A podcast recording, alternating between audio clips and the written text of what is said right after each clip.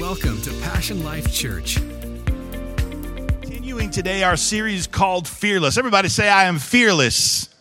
If you have your Bible, I want you to turn this morning to 2 Samuel chapter 23, verse 20. It doesn't matter who you are, we all face different types of fears, right? We all have, and those fears can come in different shapes and sizes. And, you know, there are some people who, who study phobias, and uh, what they have found out is that we are born with two fears. Basically, two fears. We are born with the fear of loud noises, we are born with the fear of falling. But in the same research, what they have found is that there are over 2,000 different phobias. Pretty interesting. And some of them are very, very interesting. I was looking at them, and did you know that there's a phobophobia? There's actually a phobia of being afraid, there's a fear of having fear. It's pretty interesting. Did you know that, uh, and I don't know where people get this one from, that there's a popophobia? There's a f- fear of the Pope.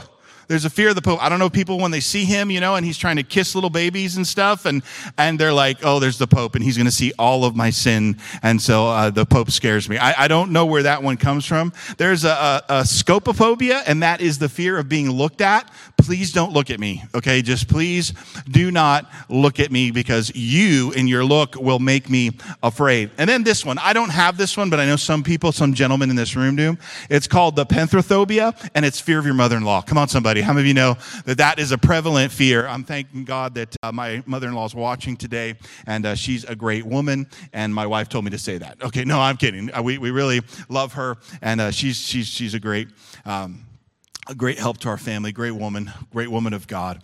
And so it's interesting because if we're only born with two fears, that actually means that we learn other fears.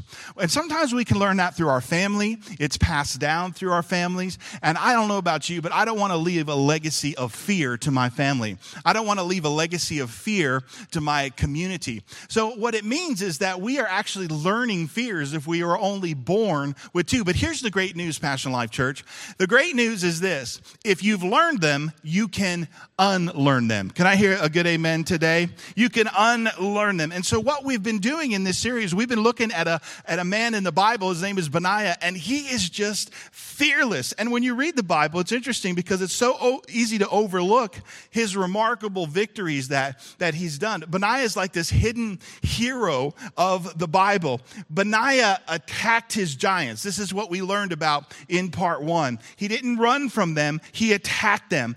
And what he did is he had a different mentality than a lot of people had today. He saw his problems as opportunities, not just mere opportunities, but actually opportunities for promotion. I'm going to tell you next week, don't miss next week, because we're going to go further into his life. You're going to see what happens because as he continues to um, go to different levels and face his fears, God is continually going to promote him. And so he realized, and many of us need to realize this, Benaiah realized that the life that he wanted, the life that God had for him, was on the other side of his greatest fear. Can I hear a good amen today? What he realized was life that he desired to have, the dreams that he had, he was going to have to face problems. And when he would do that, he would experience what God has for him. And so today, let's look at his story one more time and dive in a little bit deeper. 2 Samuel chapter 23 verse 20 says this, Benaiah was the son of Jediah, the son of a valiant man, everybody say valiant man, from Kabzeel, who had done many deeds. He had killed two lion-like heroes heroes of Moab, he also had gone down and killed a lion in the midst of a pit on a snowy day. And he killed an Egyptian, a spectacular man. The Egyptian had a spear in his hand. So he went down to him with a staff, one translation says with a club, and he wrestled the spear out of the Egyptian's hand and killed him with his own spear. Verse 22. These things Benaiah, the son of Jediah, did, watch this, he did this to win a name among the mighty men. Here was his goal of his life. I want to win a name among the mighty. I hope that that is your desire today to live a life that is among the mighty. Can I hear a good amen today?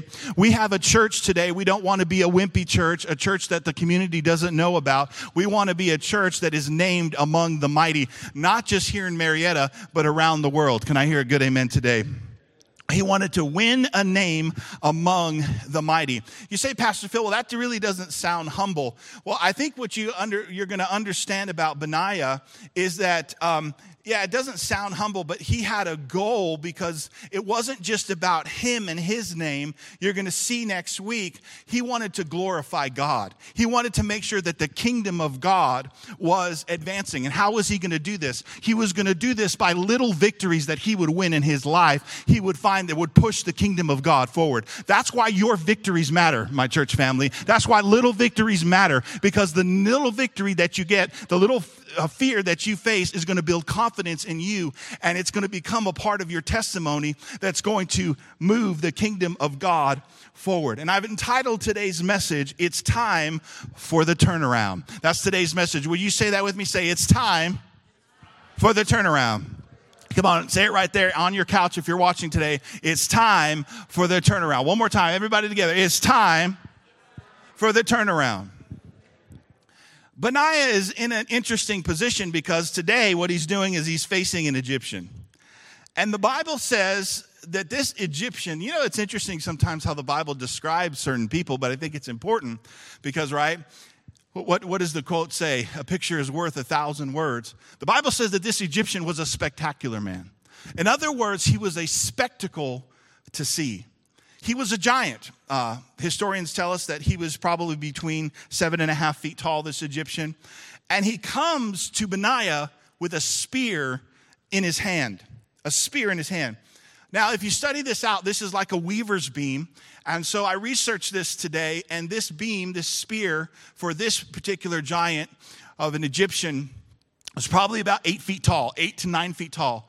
The head of this spear, the arrowhead of this spear, just the head of it was probably about 20 pounds. When you read about Goliath, it talks about his, his, his armor and how much it weighed. It was, it was very, very weighty. And so he comes at Benaiah, but the Bible says this Benaiah comes at the Egyptian with only a small club in his hand. Now, if you were a mere spectator watching this fight, it would look like Benaiah is outmatched. If you were to see Benaiah, remember we talked about last week, he literally jumps into a pit on a snowy day and he wrestles a lion.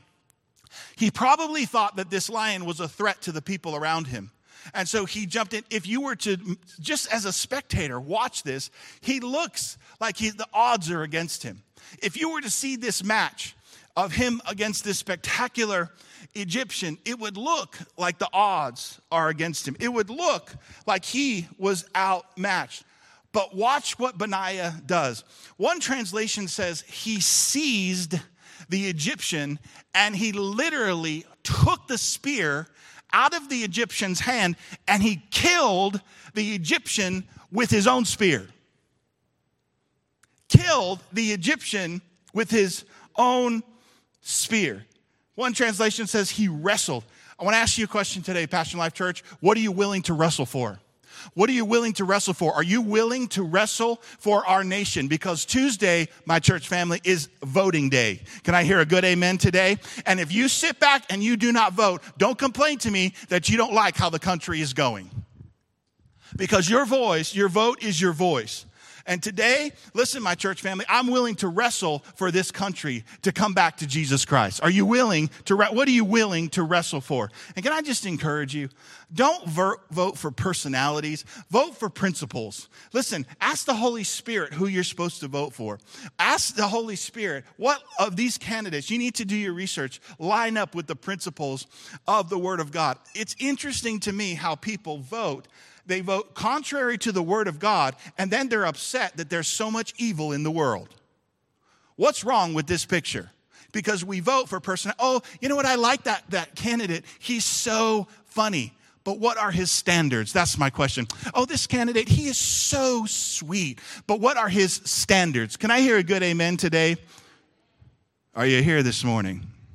There's no excuse this morning. You had an extra hour of sleep. Come on, somebody. What are you willing to wrestle for? Are we willing to wrestle for our family? Are we willing to wrestle for our marriages? And I love that Benaiah was willing to wrestle with the enemy. And here's what Benaiah did. Are you ready? Today's message. I'm just so excited about today's message because I think it means so much. Benaiah took what the enemy meant for evil and he turned it on the enemy. And he killed the enemy with his own weapon. I want to say that again. Benaiah took what the enemy meant for evil and he turned it on the enemy. Let me say it because it's the title of my message. Benaiah turned it around. He turned it around. What was meant to defeat Benaiah, Benaiah used to defeat the enemy. Have I got your attention today? When I was reading this, I, I this week, I just kind of, I just kind of sensed in my spirit that this is what God is doing in our lives. He wants to turn things around. It's the time for the turnaround. Right now, I'm telling you, it's the time for the turnaround in your family, in your life, at work, and here in this church. God is turning things around. Can I hear a good amen today? But I couldn't get past this because when I saw what Benaiah did, I'm thinking about what Joseph said to his brothers. Remember Joseph? He had an amazing dream. The dream was bigger than himself. it was a God given dream, but the people around him, his own brothers, they hated him. They were jealous of him. So, what did they do? They took him, they threw him in a pit, they sold him into slavery. He was falsely imprisoned, right? And so, but he goes from the prison to the palace because he interprets uh, one of the Pharaoh's guards or butlers dreams the baker and, and it, it promotes him. But what's interesting is his brothers stand before him one day because they needed food because there was a famine in the land. So they came not knowing that that was Joseph. But when they find out it was Joseph, how many of you know they were really sorrowful for what they did because they were attacking somebody's dream, but because they didn't know that that dream was actually for them, they attacked it. That's why it's very important that you be careful when you belittle other people's dreams because you don't know how their dream may actually affect your life. His dream actually saved their whole family. And when they had this realization, oh, now I need something from Joseph, they're sorrowful. But listen to the insight and the wisdom of Joseph. Joseph's response, Genesis chapter 50, verse 20, it says this in the DRA translation You thought evil against me, but God turned it. And he turned it into good that he might exalt me as, as and present, you see, and he might save many people. I put a couple of different translations in here. I don't usually do this, but I felt like this was so good because the expanded Bible says this same scripture. You meant to hurt, to harm, evil against me, but God turned your evil and meant it for good to save the lives of many people. Everybody say, many people. Say, my fight is not just about me because it's gonna, it's gonna affect other people. Look at this. It says contemporary English version. You tried to harm me, but God made it turn out for my best so that he could save all of these people and he's doing it now. The Good News translation, you plotted evil against me, but God turned it into good in order to preserve the lives of many people who are alive today because of what had happened. Listen to the message translation. Joseph replied, Don't be afraid. Do I act for God? Don't you see? You planned evil against me, but God used those same plans for good. And as you see all around you right now, life for many people. I love what the message says. It says, you planned against me, but what God did is He took those plans and He turned it around. And guess what? The enemy tried to stop the children of Israel, what would become that great nation, from getting food. But you know what God did through Joseph is in his dream? He turned the whole thing around that now many people could be fed and that nation could be saved. My church family, I'm telling you today, it's time for your turnaround. I wish you would believe that and respond a little bit better. It's time for your turnaround. God is turning things in your favor. My church family, I believe, and this has been in my heart for the last couple of months, it's time that God's going to start to restore to you things that the enemy has just taken away from your life, years that the enemy has taken away from your life. And I want today to just kind of unpack this because I think this is so powerful of what Benaiah did. Because what Benaiah did is he turned the weapon that was aimed for him, he turned it on the enemy. And we see that this is what God does. And I think you're going to see this is what he's doing in your life because this is how God turns it around. Here's number one God turns your pain into power. How many of you had pain in life? Let me see. How many of you been hurt? All of us. All of us have had pain. You know, I think sometimes the misconception is you think because I stand behind a pulpit that I don't have pain. We don't have pain. As Christians, we think it's going to be a, a pain free life. Let me just tell you something about pain. Pain is actually an indicator that something is wrong in your life. It's an indicator. So that when you're just leaning against your stove, if you didn't have pain, and your stove and your the gas flame was on and you're leaning against, if you didn't have pain, you could burn your whole hand off. But pain is an indicator that something's wrong. Now, let's just be honest. Nobody likes pain. Now, there's a saying, no pain, no gain when you're working out. And they're not talking about, oh, you broke your back. Good, you're moving forward. That's not, I do CrossFit. You know those people, I do CrossFit. Yeah, no pain is no gain. Well, God bless you, brother. But what are they saying? That you lift the next day, if you're sore, you're using muscles that you've never used before, no pain, no gain. But I want to be clear today as I talk about pain God is not the one causing pain in your life. We live in a falling world, and there is an enemy, and his goal is to, for you to experience as much pain, to steal from you, to kill from you, and to destroy you. But my church family, I want you to listen you get to determine your perspective on pain. See, some people, what they do with the pain is they throw themselves a pity party. It doesn't help you, it doesn't help anybody else. Some people, their perspective on pain is everything that happened in the past. So as they think about pain, they continue to focus on the past of what happened. It shouldn't have happened. I wish it didn't happen. Or there's other people who understand that what God can do is take the very pain that has been inflicted by the enemy and he can turn it into power that not only affects your life, but like Joseph says, it affects the life of many. You get to choose how you process pain. And can I tell you, if you will process pain, saying, God, everything that the enemy has put against me, I'm going to allow you to turn it around for good in my life. Guess what happens? Now your pain has purpose. Instead of just a pity party, oh, look at me. Oh, it's so sad. Yeah, I, I get it. We have an enemy. He wants to destroy your life. And if you just sit in a pity party, it doesn't help anybody else. It doesn't advance the kingdom of God. But what I will tell you, if you can understand this principle that God can turn everything that the enemy has put against you and he can turn it around for good, guess what? Now you can process the pain is, listen, I had, this pain had a purpose in my life. And again, I'm not one of these preachers that are, are telling you that God is bringing pain in your life just so, you know, you can overcome it and show the world. That's not, I, I don't believe that. I believe pain comes from people sometimes who make mistakes. All right, here we go. I know I'm, I just know I'm not going to get any men's on this one, but I'm going to have to say it. Some of the pain is self inflicted in our lives. So we can't blame God for self inflicted pain, bad decisions.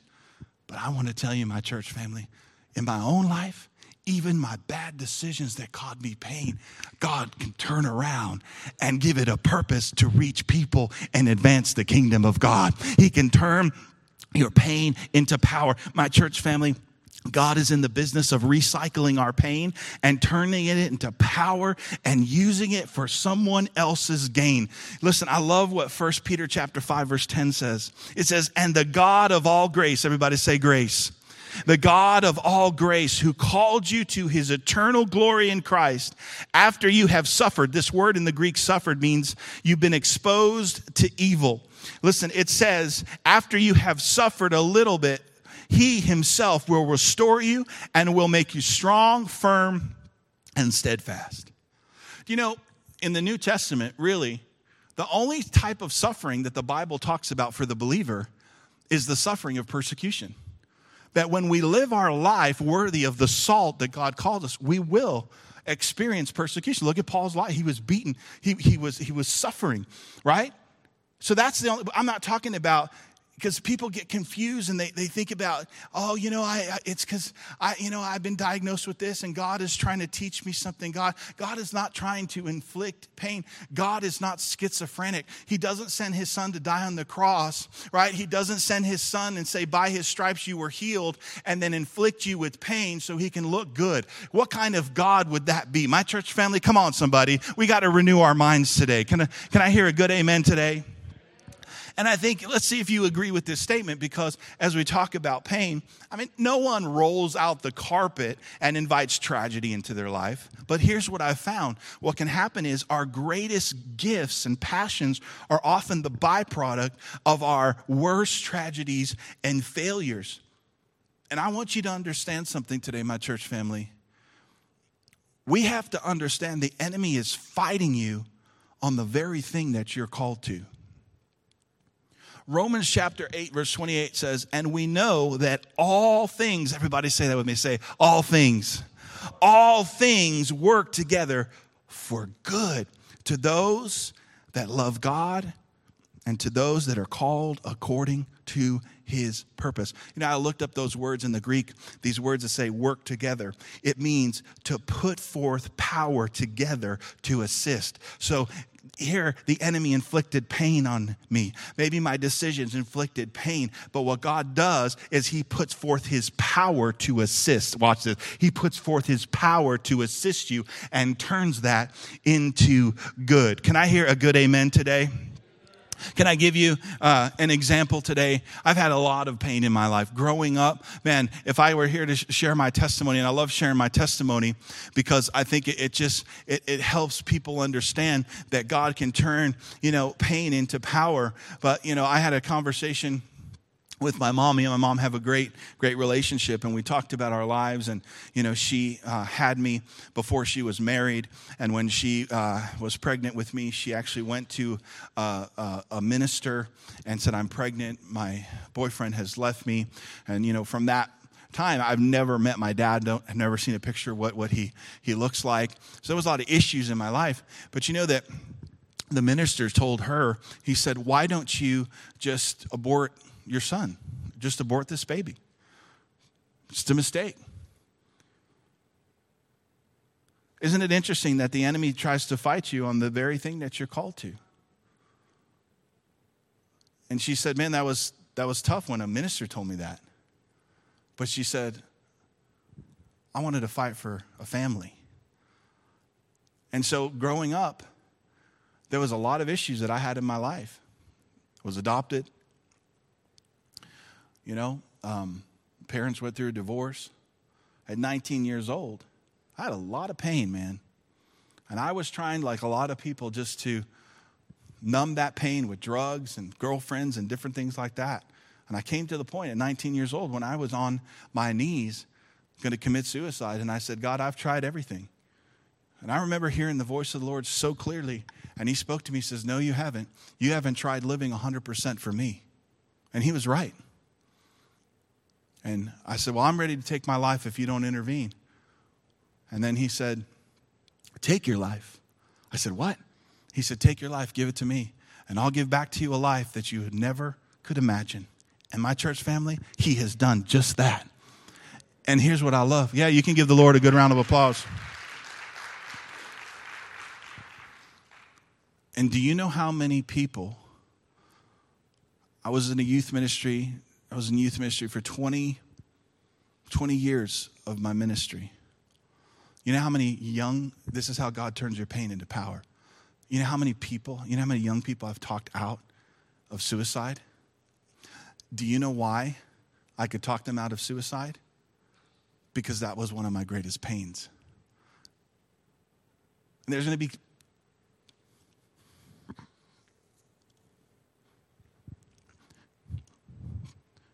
there's going to be people in heaven. There will be people in heaven today because we were able to talk. There are going to be people in heaven today because God turned my pain into power and they it influenced them in a decision to give their life to Jesus. I'm not exaggerating when I'm telling you today after 20 years, there's probably been hundreds of people. Hundreds of people. You know how many families I've been able to help, restore, because I, my, my, my family went through a divorce? It was painful. And I'm not sitting here going, man, I love pain. I'm not saying that. But what I'm saying is that you have to understand that now what God is doing in my life is everything that He tried to assault me with, God is turning it around and I'm using it against Him because He turns pain into power. I love it. On the devil. And you got to understand that. That's why you can't be ashamed of your story. Are you getting something out of this today? And that's why, number two, this is what God does. This is how we continue to advance God's kingdom. Watch this. You have to understand, see, we war with our words because, see, while we're reading this and we're looking at Benaiah, Benaiah is wrestling with a physical enemy. But the Bible tells us, because remember, we said in part one, remember, the stories of the Old Testament help us realize New Testament truths. The Bible tells us in the New Testament, our fight is not with flesh and blood, but with principalities, powers, right? The Bible tells us that. So watch this. This is how you war. This is how you wrestle with the word of your testimony. The word of your testimony. Revelation chapter 12, verse 11 says, And they overcame him by the blood of the Lamb and the what? Come on, say it. And the what? And the word of their testimony. My church family, the blood was shed by Jesus, and that blood the blood he shed is powerful. The enemy is defeated because Jesus shed his blood, died on the cross, and rose again. He defeated death, hell, and the grave. But watch this the word of your testimony is evidence that the blood works the word of your testimony. Can I tell you this too? And I love, I love sharing my testimony like I just did because it also reminds the devil that he lost in areas in my life that what he tried to assault me with, I'm gonna, and God is gonna turn around and it's gonna not only empower me, but it's going to reach people. We have to share our testimony. My church family, I believe what God does is he'll take your pain and he'll turn it into a platform I love using the very pain that the devil inflicted in my life because he turned it into power. Now it pains the devil every time he hears that he lost. Every time I share my testimony, it reminds him that he is defeated and he's not going to devour this one. See, it pains the devil because your testimony inspires people to turn things around in their life. You need to share your testimony. This is how we war with words. And my church family, if we allow God to translate our adversity into a ministry, then our pain becomes somebody else's gain. I'm telling you, now the way that I process my pain is totally different. And again, don't get me wrong, I don't have this idea like, yeah, come on, bring on the pain because I know it's going to be a testimony. That's, that's not my idea but I can understand what God can do with the pain that has been inflicted. He can turn it around. He can turn your mess into a message. Come on, somebody. He can take all the temptations, all the trials that the enemy has thrown, and he can make it, and it will become your testimony. See, I have a theory. the more problems you have, the more potential you have to help other people with those problems. When you share your testimony, though, did you know that you're overcoming a fear in this fearless series?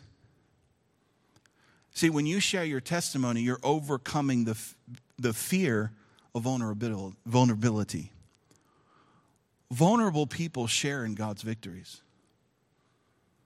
Aren't you so encouraged when you hear Paul, the Apostle Paul, say, In my weakness, he was made strong? And everything he went, when the, when the Apostle Paul talks about this thorn in the flesh, you go, All right, I got some thorns in my flesh too. Doesn't that help you connect? See, here's what I've, I've, I've learned I've learned that we may impress people with our strengths, but we connect with people through our weaknesses.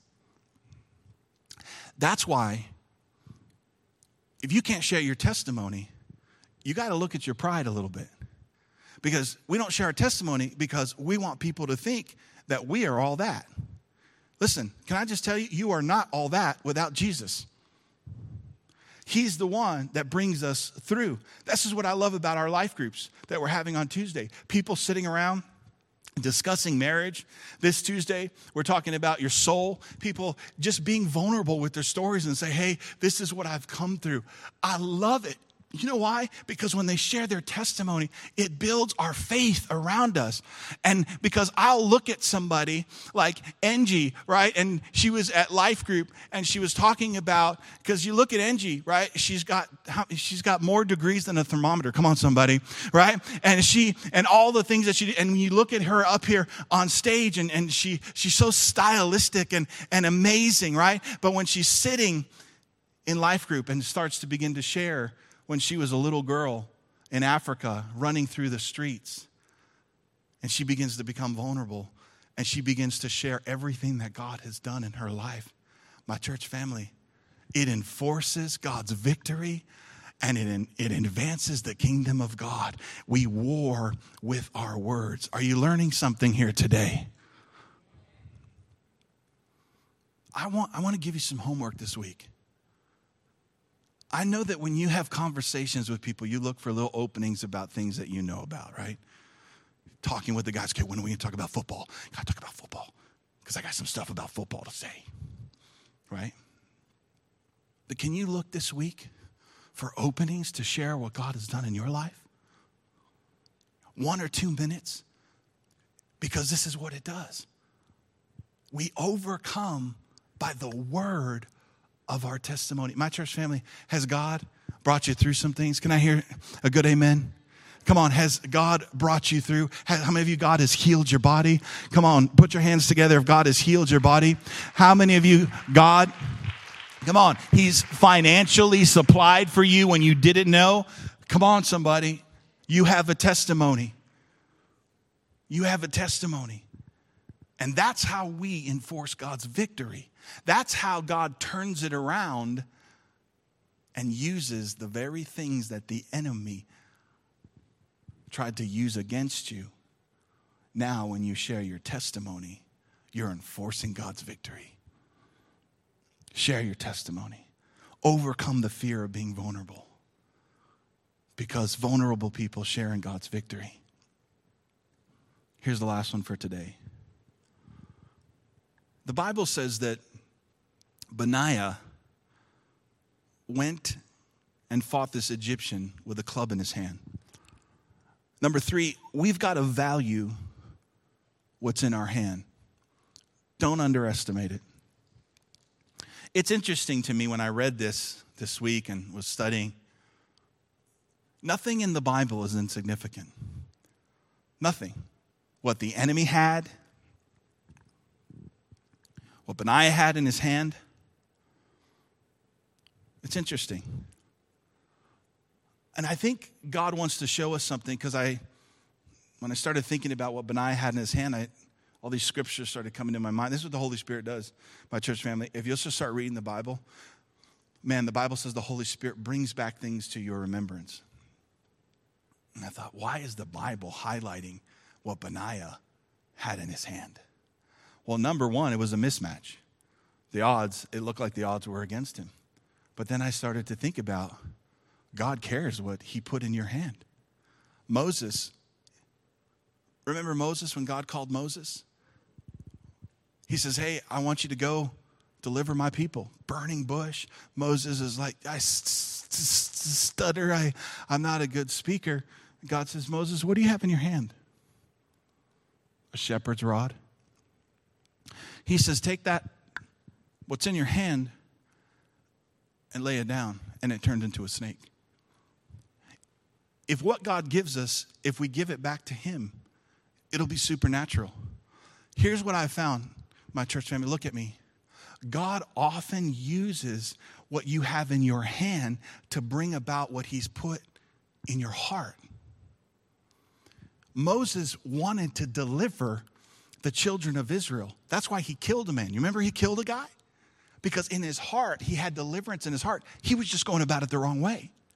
So in his heart, he had deliverance, but God was going to use what he put in his hand to bring about what God had placed in his heart. Come on, that's good. That's good. Watch this. So as, as Moses starts to use the rod, it's called the Moses' rod. But as he begins to use the rod, it becomes, the Bible calls it the rod of God.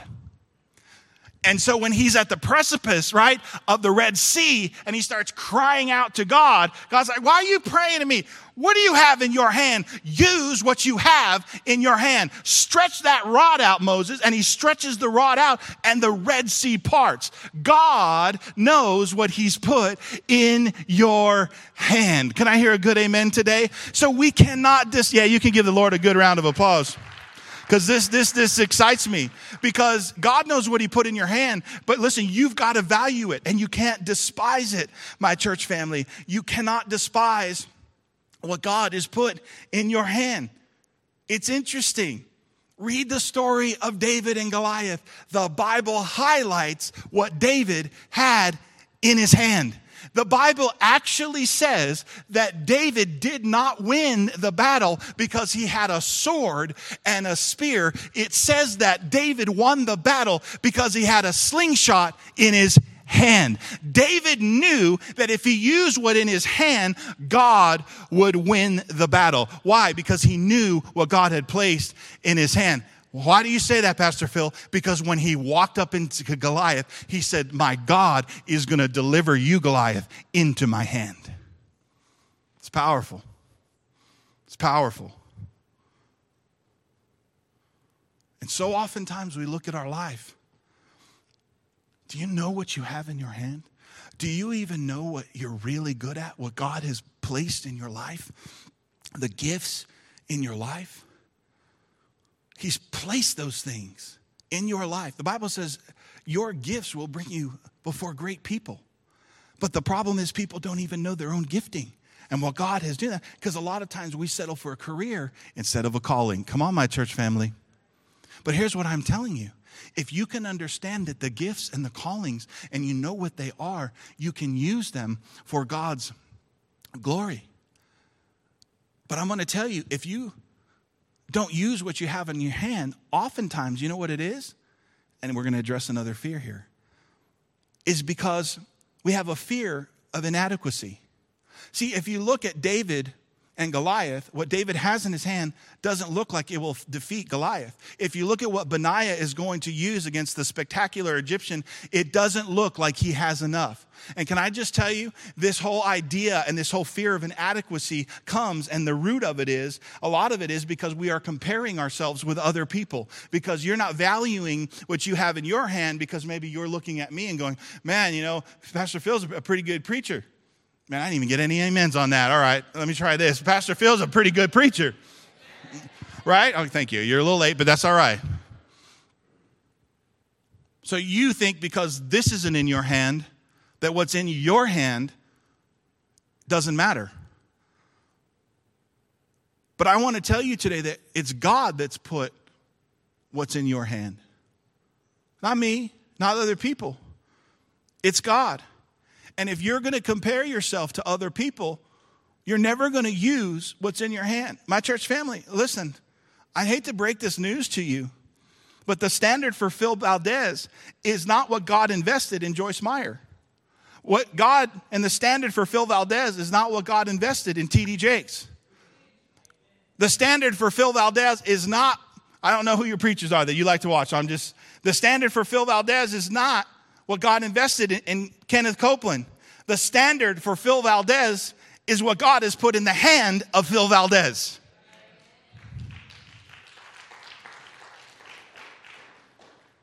I'm going to tell you something. You got to get this. There is never on this earth going to be another Phil Valdez. Never.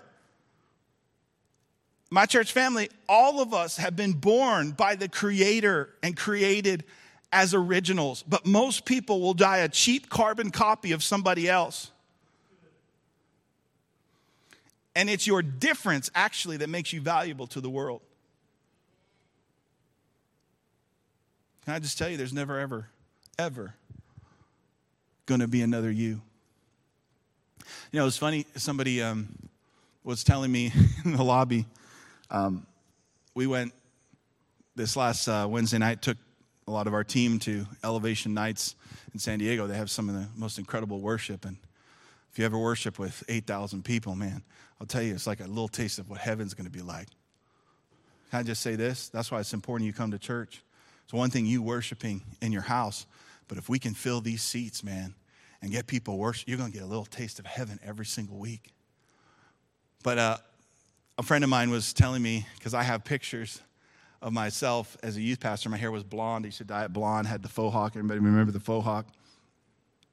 And when I was a youth pastor, that's how I dressed. And, and so she was showing me a picture of Steven Furtick when he had his hair all blonde and dyed. And she's like, every time I see him and blonde hair, I'm thinking of you and when you had your blonde hair. And I said, you know what's funny is that when I was a youth pastor, parents would get mad at me because all of the kids, not all of them, but a lot of the kids, a lot of the guys in the youth ministry wanted to dye their hair blonde.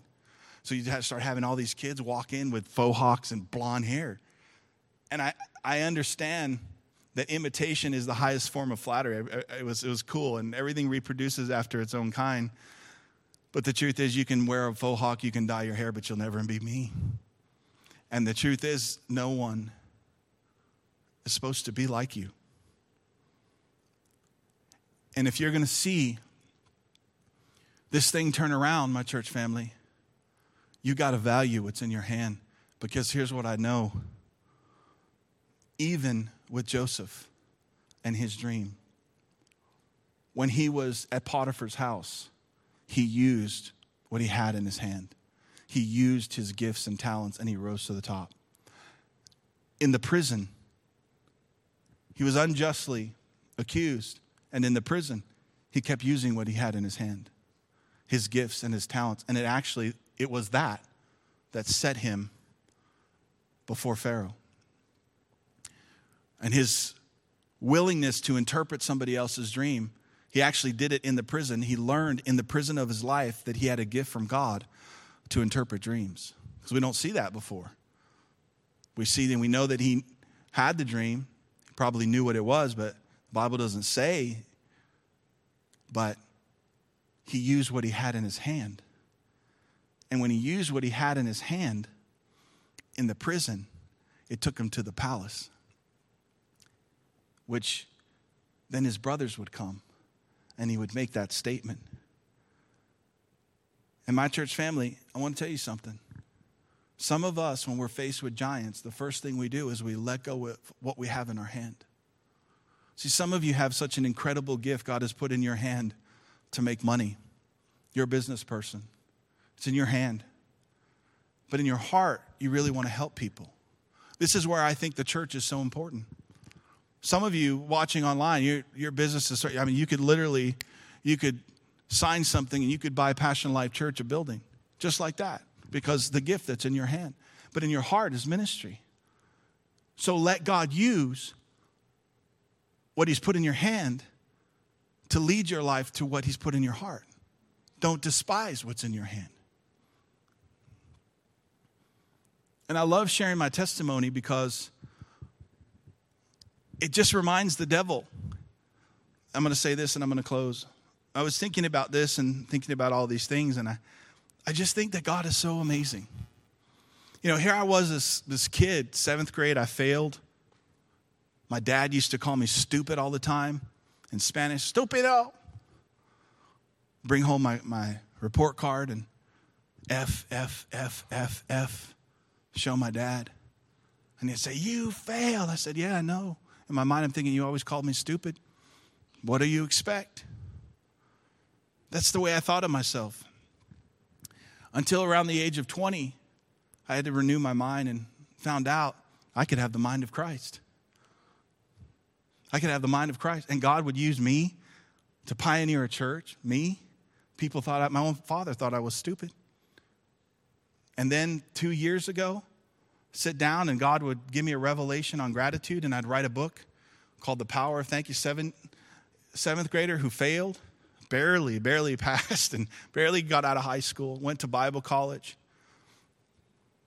And now, this day, the book is being translated into Urdu, which is going to go to about a thousand pastors in Pakistan.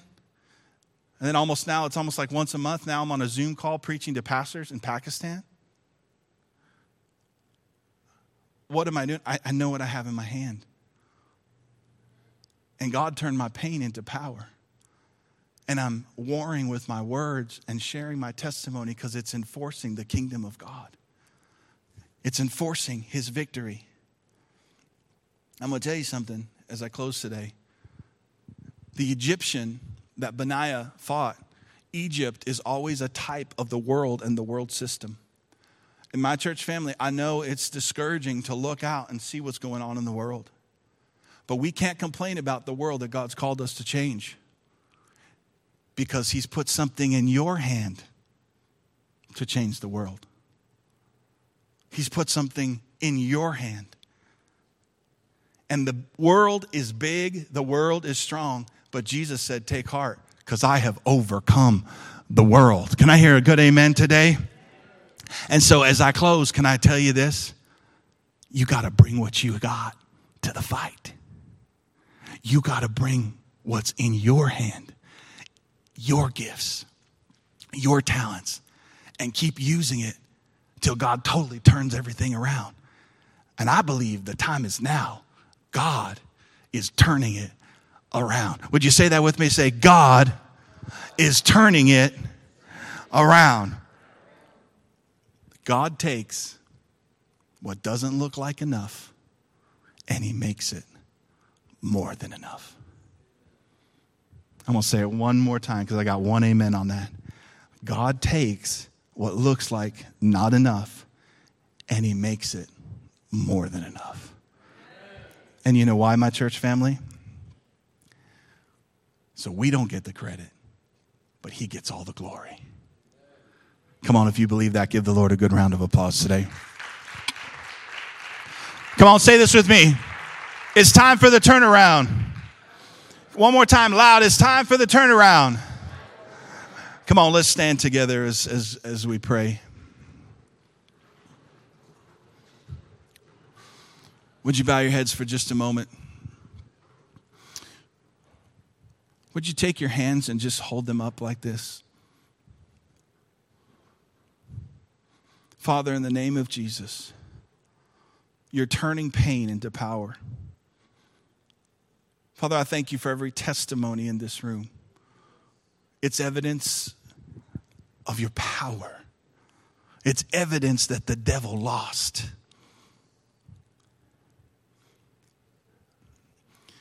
But Lord, like David did, David defeated Goliath with a slingshot, but the Bible tells us he took Goliath's own sword and cut his head off. David took Goliath's weapon and used it against him. And so today, Lord God, we thank you for our testimony. And we decide today that the giants, their heads are cutting off. They're going to be cut off today. They're not getting back up. And Lord, today we value what you have placed in our hands. Lord, I pray today that we would stir up the gifts and the talents that are in these people's lives. We value and we honor you and worship you when we use what you put in our hands. And Lord, we want to see the kingdom of God advance. And we thank you that you are turning everything that the enemy meant for evil, you're turning it into good. Thank you, God. We worship you and we praise you, God. Thank you. With every head bowed and every eye closed. We don't ever like to close out a service without giving people the awesome opportunity to know Jesus. I'd like to say this prayer this morning. If you have never asked Jesus to come inside your heart this morning, I would love for you to, to say this and invite him into your heart. If you're ready today to repent of all your sins and watch God turn your pain into power, he'll do it today. And I'd like to pray this prayer. It's very simple. You just pray it with faith. Repeat after me. My church family, if there's anyone that's praying it today for the first time, I don't want them to feel like they're alone. Would you say this prayer with me? Come on, say, Father God, thank you for sending your son, Jesus, to die on the cross for me. Father God, forgive me of all of my sins. Jesus, come into my heart. I confess you as my Lord and my Savior. In Jesus' name. Amen. Amen. Come on, let's welcome all those who prayed that prayer today. Thank you for listening today. We hope that you were encouraged and uplifted by today's message. For more information about Passion Life Church, visit us online at passionlifechurch.com.